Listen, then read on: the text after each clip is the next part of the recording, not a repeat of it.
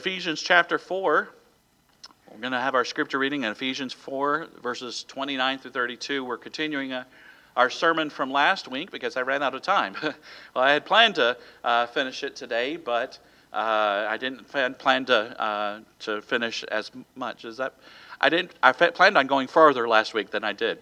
Uh, but anyways, it worked out, and the Lord worked it out for good, I think. Uh, Ephesians chapter 4, we're going to read verses 29 through 32. Verse 29 says, Let no corrupt communication proceed out of your mouth, but that which is good to the use of edifying, that it may minister grace unto the hearers. And grieve not the Holy Spirit of God, whereby ye are sealed unto the day of redemption. Let all bitterness and wrath and anger and clamor and evil speaking be put away from you with all malice. And be ye kind one to another, tender hearted, forgiving one another, even as God for Christ's sake hath forgiven you. Let's go to the Lord in prayer before we begin. Heavenly Father, Lord, we thank you for today. We thank you for the chance that we have to be here in your house. I pray, Lord, that you would still our minds and our thoughts and help us to focus upon you today and help us to hear from you and uh, know that uh, what we hear is from you, from your Holy Spirit. I pray that you fill me with your Holy Spirit as I preach, Lord, and guide and direct all my thoughts. In Jesus' name I pray these things. Amen. Well, we've been going through a series called The Great Life. Um, one of the biggest lies that Satan tells Christians is to downplay in our lives the understanding that the, of the life that God has prepared for us here on this earth. A lot of times Christians think that the great life is over there in heaven, and it will be. Amen? It's going to be so much better. But God has prepared a promised land for his Christians here on earth as well. Uh, life that is yielded to the Holy Spirit is a great life. And the life of a spiritual man, the spirit filled man, is a life of peace and joy and love. But Satan does not want us to experience those things. And we're continuing today on a mini series within this series, talking about the three conditions of being the spiritual man, a spirit filled man. And that goes, that's man in the general sense, by the way, ladies. Uh, I'm just talking about mankind here, okay? Uh, but all people can be spirit filled uh, that are Christians. Uh, last week we looked at these verses in Ephesians chapter 4 that tell us that uh, not to grieve the Spirit of the Holy, uh, uh, the Holy Spirit of God. And we saw that in, it's sin that grieves the Holy Spirit. And when the Christian sins, the ministry of the Holy Spirit must change from a ministry through him, through the Christian, to a ministry of conviction to the holy to, to the man.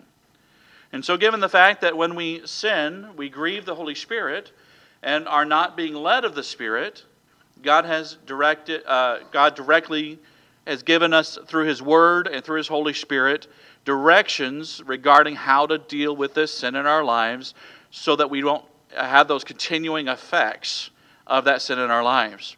And first, God has provided that the sin of His children may be prevented as a whole. Okay? We don't have to sin. Amen? Amen? we don't have to sin. Okay? It's not, uh, it's, it's just because we have a sin nature doesn't mean we can rest in that and say, well, I have a sin nature, I just don't have a choice. That's not true. Okay? God has given us a way of escape. Okay? Now, we understand, though, with that sin nature and the, and the enemies that we face, the world, the flesh, and the devil, uh, we often will fail. And but when we do sin, God has provided a way of escape, and God has provided a way for us to uh, to come back to Him. And uh, but we don't have to sin. And while it's true that we do sin, uh, we will never be sinless. Uh, even from this point on, we don't have to sin when we're faced with temptation. But it's also true that we do not uh, that, that we don't have to continue in that sin and continue with the effects of that sin. And secondly, he, He's provided a way for us to deal with those effects. Uh, when we sin, our lives may be cured from the effects of the sin, that, uh, the effects that it has on our lives. So, what is this cure that God has provided for the effects? Well, we saw that just in one word, it describes the whole responsibility of the unsaved in coming to a right relationship with Christ. And last week we talked about one word, and I used this hand over here to talk about that one word. And I've got a ring on that hand, so it hits good. But uh, uh, one word over here, uh, that, that one word that sums up what the person, unsaved person's responsibility is to come to right relationship with Christ. What was that word? Anybody remember? Believe. That's right. That's what sums up everything we need to come into right relationship with Christ. Believe. Okay? Now that we are saved, likewise, one word sums up the cure for the effects of sin in the Christian's lives. And there's one word that we, we've already been saved. We're not lose our salvation, but we lose fellowship. We lose the spirit filled life. We grieve the Holy Spirit. And to, uh, if we continue in that without doing this one word, we will have effects of that sin on our lives. And it'll affect us grievously. Uh, but that one word that will cure the effect of the sins on the Christian life is what? Confess. That's right. So over here, the unsaved need to believe. Over here, the Christians, once they are saved and they sin, they need to confess. Confession, the word confession means to agree with God. It's the idea of saying, God, I have done this and I agree with you that this is sin. We are lining up with the truth, and we understand that you, that I have sinned. Uh, it's not repentance. That is something completely different, although often it comes at the same time, and it should come at the same time. But the words don't mean the same thing. Uh, that the repentance is a change of mind about that sin and what we're going to do with that sin. It should lead to a change of behavior. Amen. If our mind is truly changed, if we have godly sorrow and godly repentance, it will change our behavior. But confession is agreeing with God that what He has already said, that was uh, that what we have done, whether a lie, whether a wrong thought, whether a theft, whether an unkindness, whatever it is that we've done, we come to God and confess. We tell Him that we agree and recognize that what we did was sin, and then we should repent at that time if we're going to see the effects come uh, uh, to, to be able to see those effects cured. So we then looked at the seven major passages, or we began looking at the seven major passages uh, last week that teach us about the restoration of the believer from the sin affecting their lives. And first, we looked at John 13, where we see Jesus in the upper room. And Jesus gave us an incredibly deep picture of the Christian and the need for confession there. Um, and as we went, looked at that, we saw, uh, first of all, letter A, only Christ can cleanse from sin. So that was the first point, letter A, there in your notes. Uh, John 13, 1 through 11 talks about that. We're not going to take the time to reread all those verses. We're not going to take the time to uh, repreach all of these, but I'm just kind of sum it up here. As Christ is the only one who could take, uh, who can cleanse sin, he took himself upon himself the form of a servant, and he washed the disciples' feet in a clear picture of confession. As Peter at first began to stop Jesus from washing his feet, Jesus explained to Peter uh, that he just didn't understand what was going on and he needed, he needed to wash his feet. Peter relented and said, uh, uh, and said Wash all of me then. Uh, and I almost wonder if that uh, wrong speaking was ordained of God. because it gave open, opening to a clear picture of the need for not resalvation, but confession. And Jesus know, uh, knew what he was illustrating here. And he said the Christian does not need to be washed all over again once they're clean. He's already completely washed. He only needs to wash the feet, the part that gets dirty as he walks through the roads of life. The sin that he has committed after forgiveness, the sin he has committed, he needs to confess it agree with God that that was sin and repent of it. The Christian does not need to seek salvation and again and again. He is saved, and once he's saved, he's always saved. The Christian only needs to confess the dirt that has gotten on him since he last washed. What a beautiful picture, amen? And we are wholly clean if we know Jesus Christ as our Savior. We only need to confess and remove the taint of the sin that we have committed since then. The second passage we looked at told us, the letter B, confession is the one condition. The second passage we looked at was 1 John chapter 1, uh, uh, verses 1 through chapter 2, verse 2. I'm not going to read the whole passage, but I am going to read a uh, pertinent part of that, verses 7 through 9, where it says, But if we walk in the light, as he is in the light, we have fellowship one with another, and the blood of Jesus Christ, his Son, cleanseth us from all sin. If we say that we have no sin, we deceive ourselves, and the truth is not in us. By the way, if we say that we, do, uh, that we have no sin, we deceive God? No. He knows. He's all knowing. He already knows the condition we are.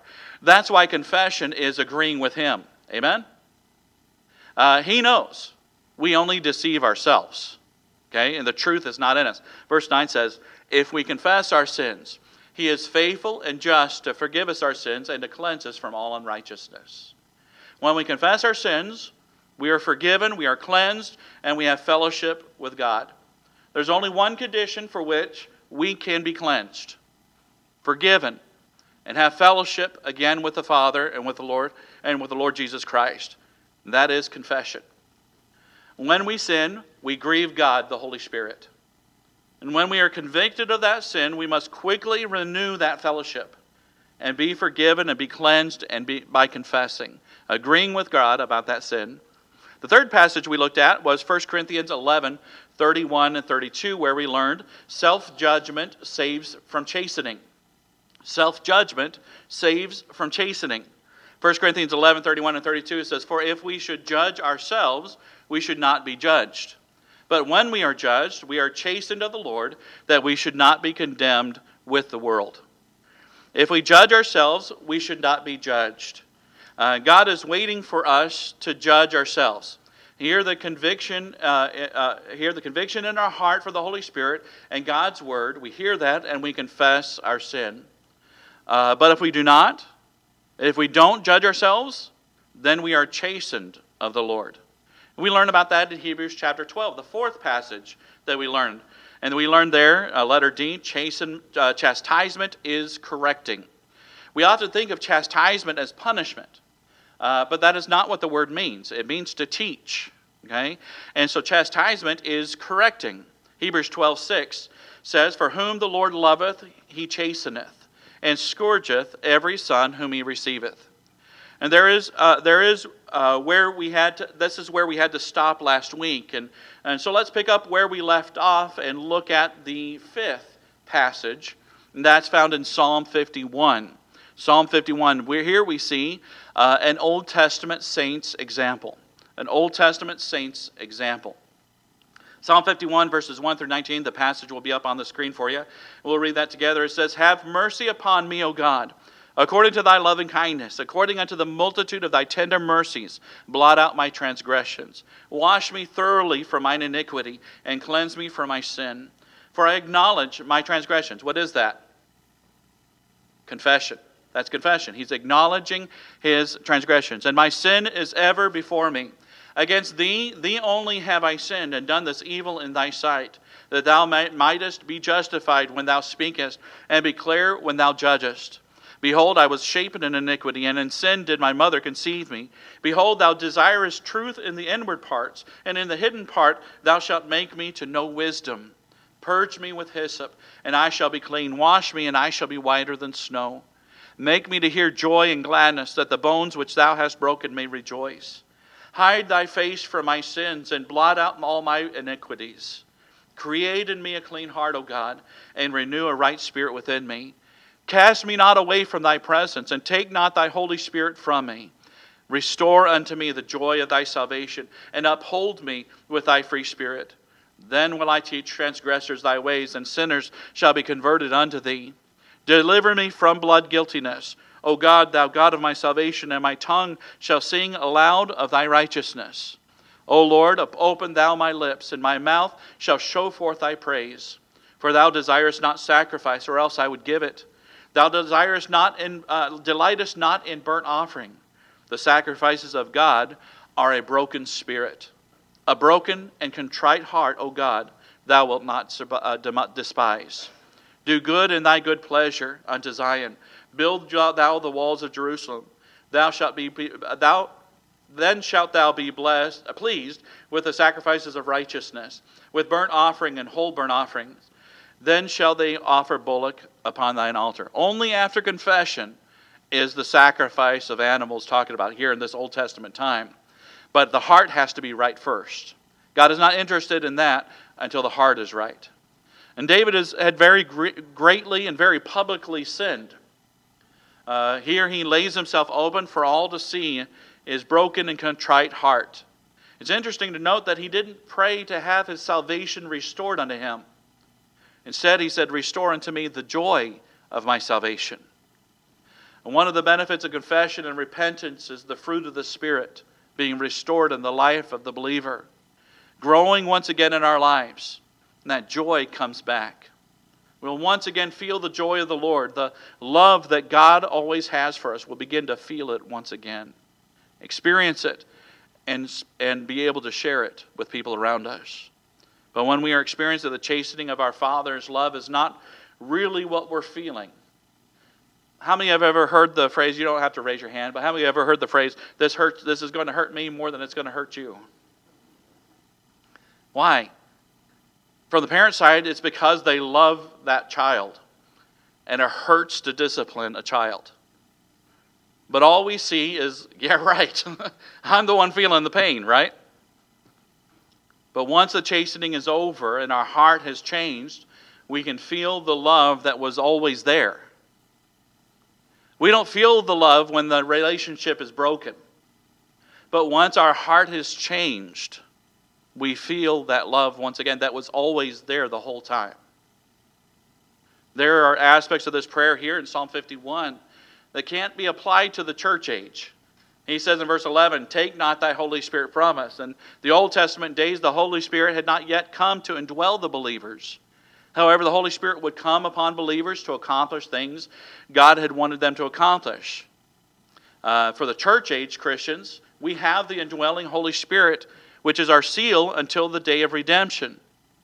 But the Bible says that we grieve the Holy Spirit when we sin. Psalm 51 is a beautiful psalm, an absolute beautiful psalm. I wish I had time to go through and just pick it completely apart. I preached on it a few years ago uh, when we were walking through Psalms. Uh, but boy, it's just it is a beautiful psalm. Do a Bible study one day, and one day maybe I'll preach on this, just this psalm again but uh, it is just absolute beautiful picture of what a Christian ought to do, even though some of it applies to the Old Testament saints.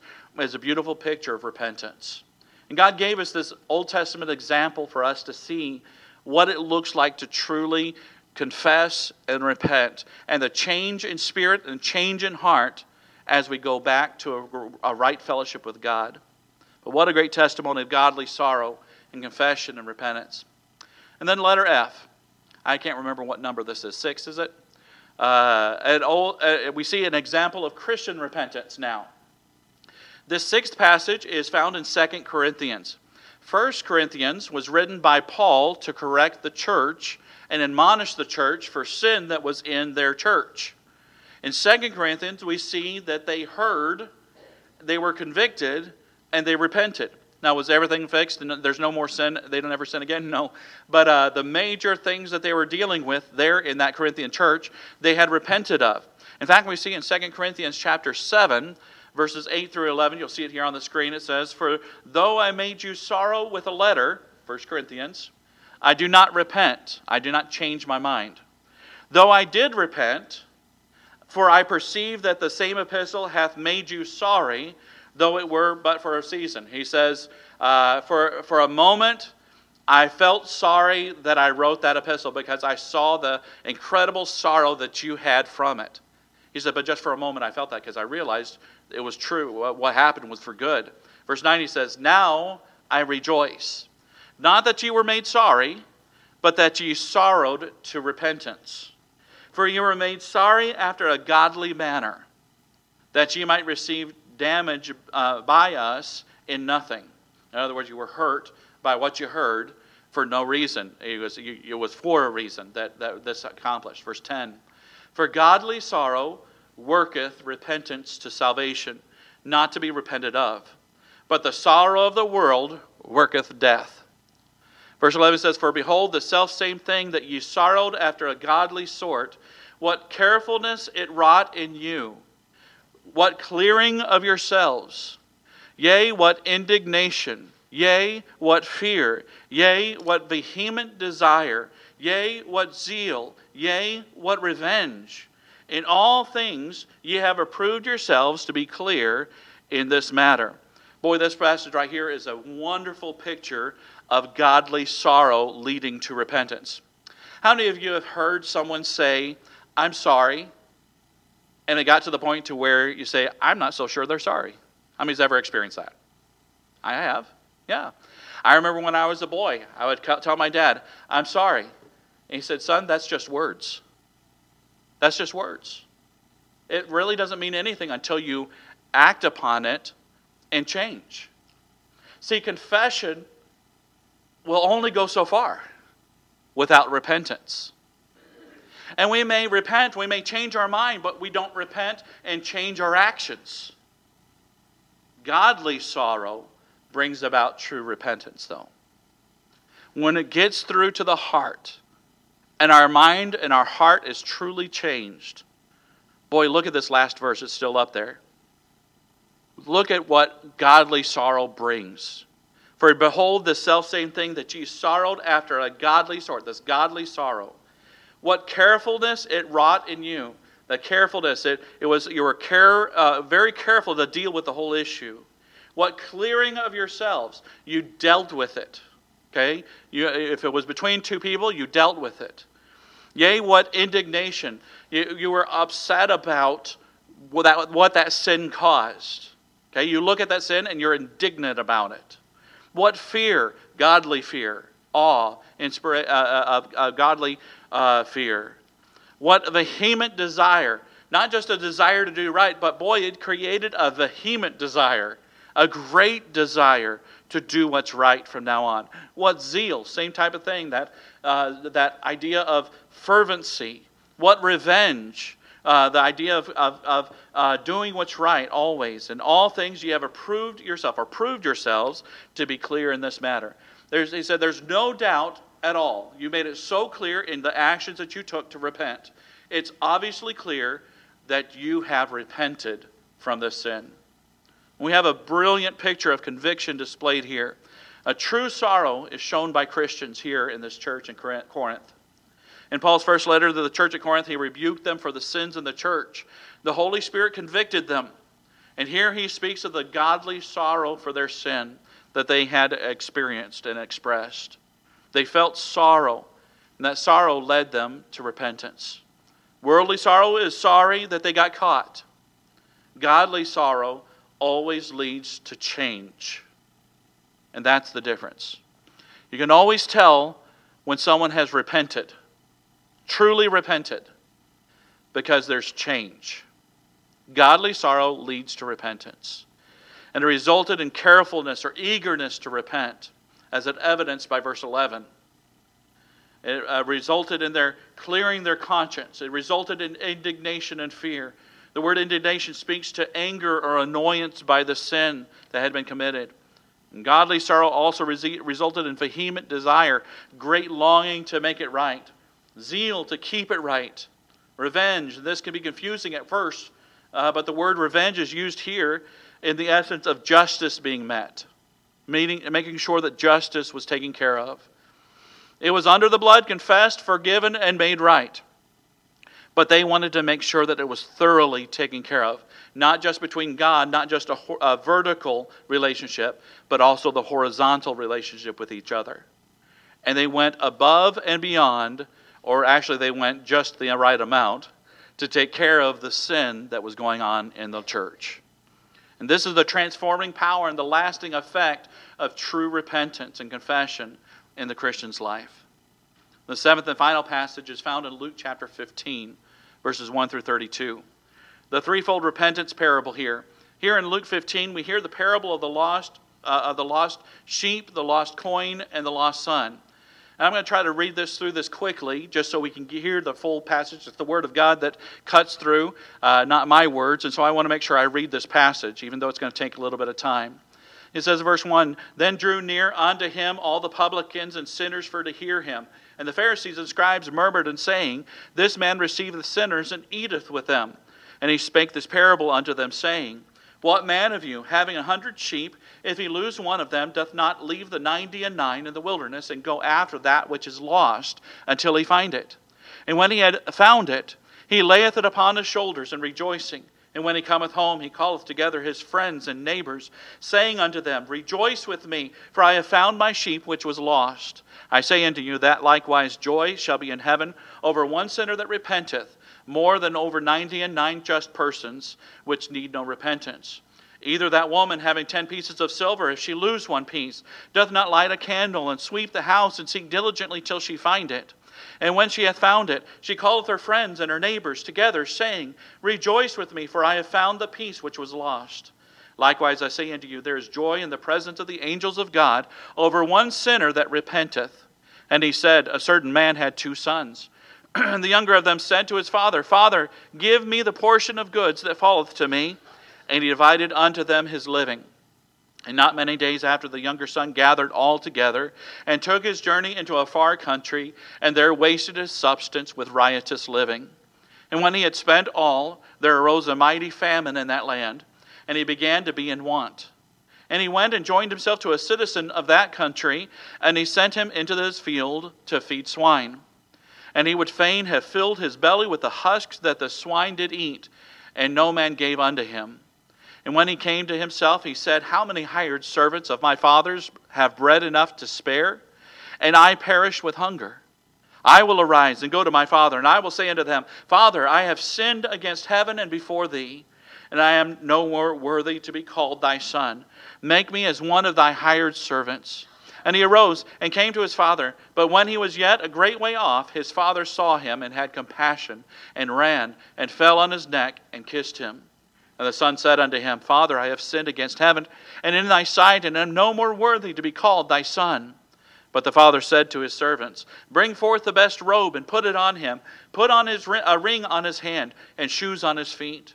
Bring hither the fatted, fatted calf and kill it, and let us eat and be merry. For this my son was dead and is alive again, and he was lost and is found. And they began to be merry. Now the elder son was in the field, and he, as he came and drew nigh to the house, he heard music and dancing. And he called one of the servants and asked what these things meant. And he said unto him, Thy brother is come, and thy father hath killed the fatted calf, because he hath received him safe and sound. And he was angry, and would not go in. Therefore came his father out and entreated him. And he answering said to his father, Lo, these many years do I serve thee, neither transgressed I at any time thy commandment. And yet thou never gavest me a kid, that I might make merry with my friends. But as soon as this thy son was come, which hath devoured thy living with harlots, thou hast killed for him the fatted calf. And he said unto him, Son, thou art ever with me, and all that I have is thine. It was meet that we should be, make merry and be glad. For this thy brother was dead and is alive again, and was lost and is found. We'll stop there. The value here of these passages is seen in the heart of the Father. Amen. The heart of the one that's seeking. The emphasis is on the shepherd, not the lamb. the emphasis is on the woman, not the lost coin. The emphasis is on the Father, not the Son. It's vitally important to note that these parables were written to the Jews, not to Christians. The application to Christians from these parables are only in what we have in common between us and the Jews that we both need to confess when we come to God. The Jews here and the Pharisees were mumbling and complaining that Jesus received publicans, Jewish tax collectors, and sinners, and ate with them. And so Jesus spake this parable unto them, or parables. It addressed the murmuring Pharisees and scribes. There seems to be an almost universal thinking that these three parables illustrate salvation, but it's not. It's a picture of restoration. The sheep already belonged to the shepherd. Amen? The coin already belonged to the woman. Amen? The son was already a son of the Father. If we were talking about salvation, it would be a great picture of salvation. However, it would be a great picture of universalism. the belief that every human will be saved, then would have to be true. Because the shepherd seeks until he finds that which is lost. Therefore, he would seek everyone until they're found. But universalism is very clearly untrue according to the rest of Scripture. So we cannot apply this passage to salvation. No, this parable is not a passage of salvation. It's a parable of a backslidden Christian. When the shepherd found the sheep, he returns to the 90 and 9 who were safe in the fold. By the way, does that look like a good proportion in comparing the saved 99 and the one lost? No, there is far more likely to have 99 unsaved and one lost. Amen? No, it's a picture of restoration. If we're talking about the salvation, the 99 would be lost. Uh, verse 5 through 7 says, And he, when he found it, he layeth it on his shoulders, rejoicing. And when he cometh home, he calleth together his friends and neighbors, saying unto them, Rejoice with me, for I have found my sheep which was lost, my sheep. I say unto you that likewise joy shall be in heaven over one sinner that repenteth, more than over ninety and nine just persons, the ones that stayed right, which need no repentance. Although repentance is a part of salvation, we must change our mind about our condition. It is a part of our daily lives in the flesh as well. We need to repent every day. The second parable is the lost coin. The coin belonged to the woman the whole time, it had just been misplaced. There is a seeking and a finding that which was lost. The emphasis is on the joy of the one who found the repenting sinner. The third division of the parable is the certain man.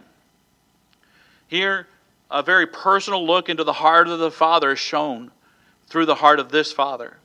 The prodigal son chose to leave the care and blessings and uh, blessings of his father's house for temporary fun and pleasures of this world. The father didn't stop him. I'm sure he pleaded with him not to go, but he watched brokenhearted as the son went into the world. Our Father does not stop us from straying from Him. However, His Holy Spirit does plead with us to not go. I've often said the most miserable person in the world is the saved man who backslides. The one who is away from God is one of the most miserable people in the world. In Jewish eyes, there's no further that this son could have gone than to disrespect his father the way he did and to end up in a field feeding swine of all animals.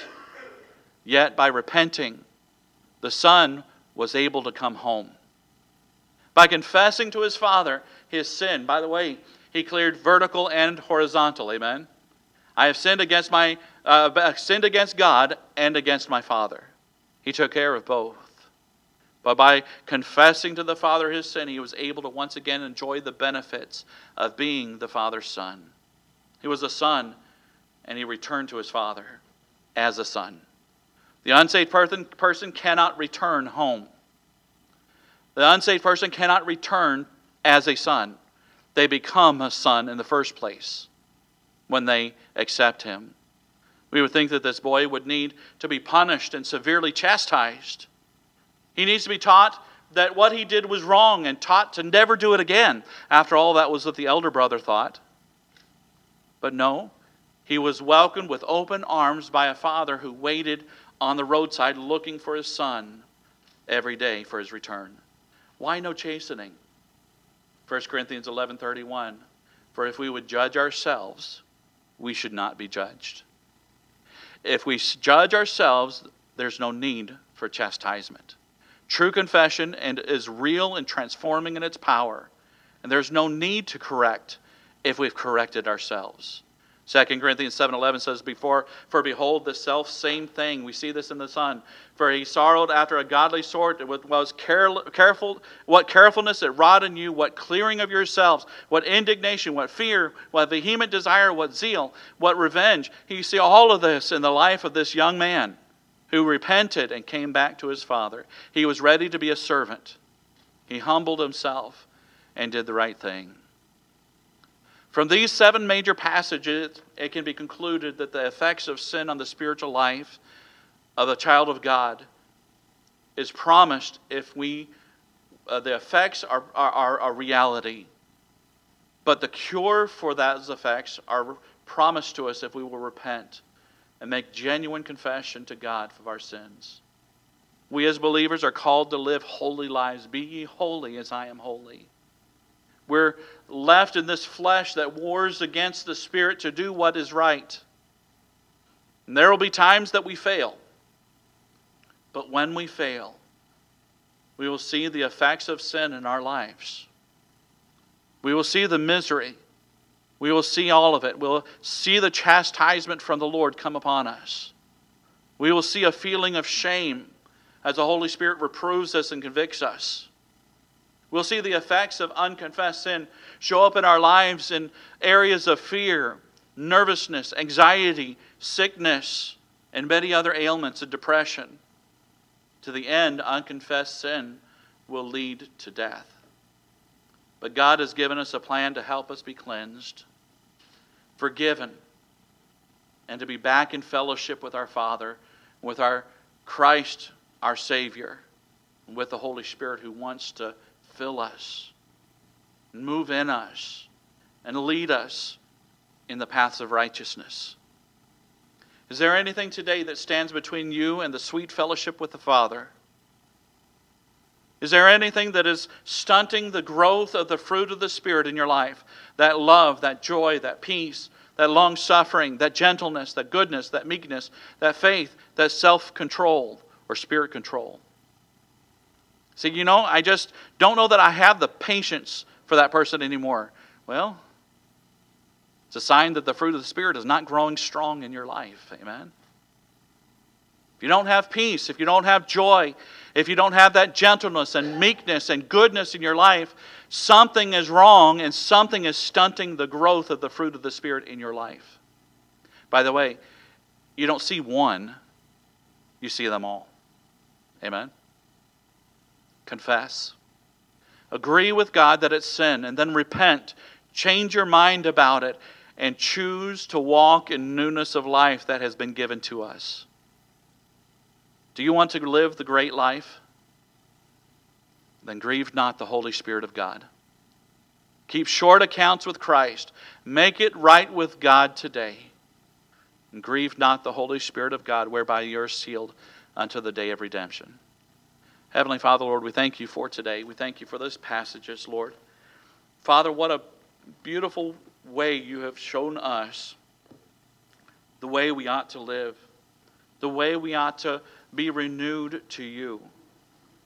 I pray, Lord, that you'd help us to seek our hearts and have you seek us out.